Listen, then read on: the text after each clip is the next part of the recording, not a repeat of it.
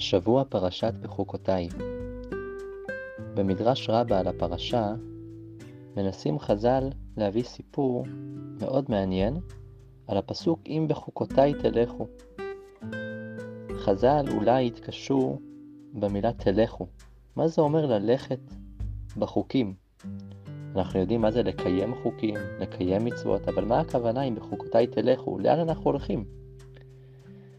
חז"ל מביאים מדרש שמספר על דוד המלך, שכל יום המחשבות שלו, כמו של כולנו אולי, היו מנסות להוליך אותו לכל מיני מקומות. כנראה לדברים שהם פחות אידיאליים, כל מיני שטויות למיניהם.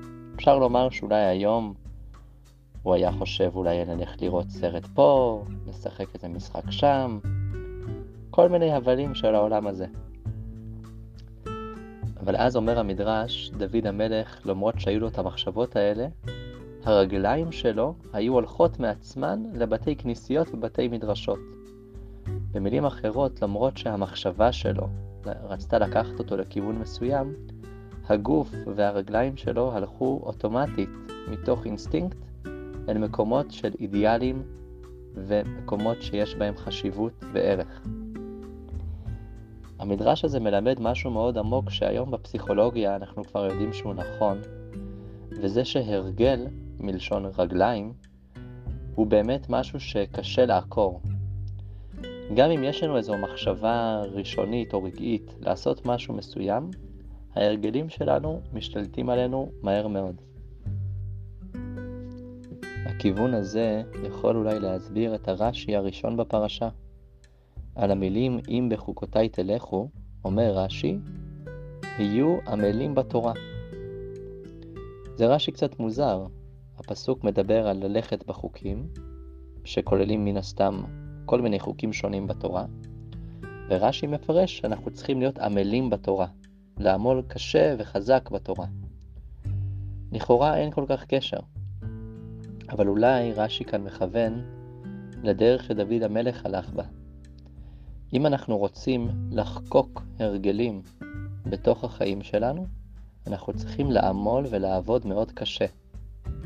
העמל, המאמץ של הגוף, בכל איבריו, הוא זה שחוקק את ההרגלים בתוך היום-יום שלנו.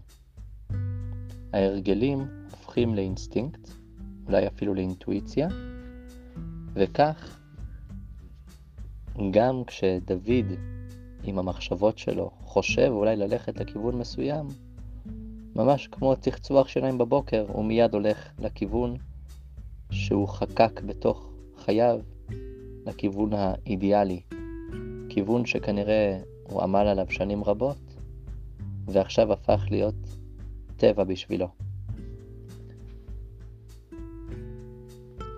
זו כנראה הקשר בין המדרש לפסוק, אם בחוקותיי תלכו, מה זה ההליכה הזאת?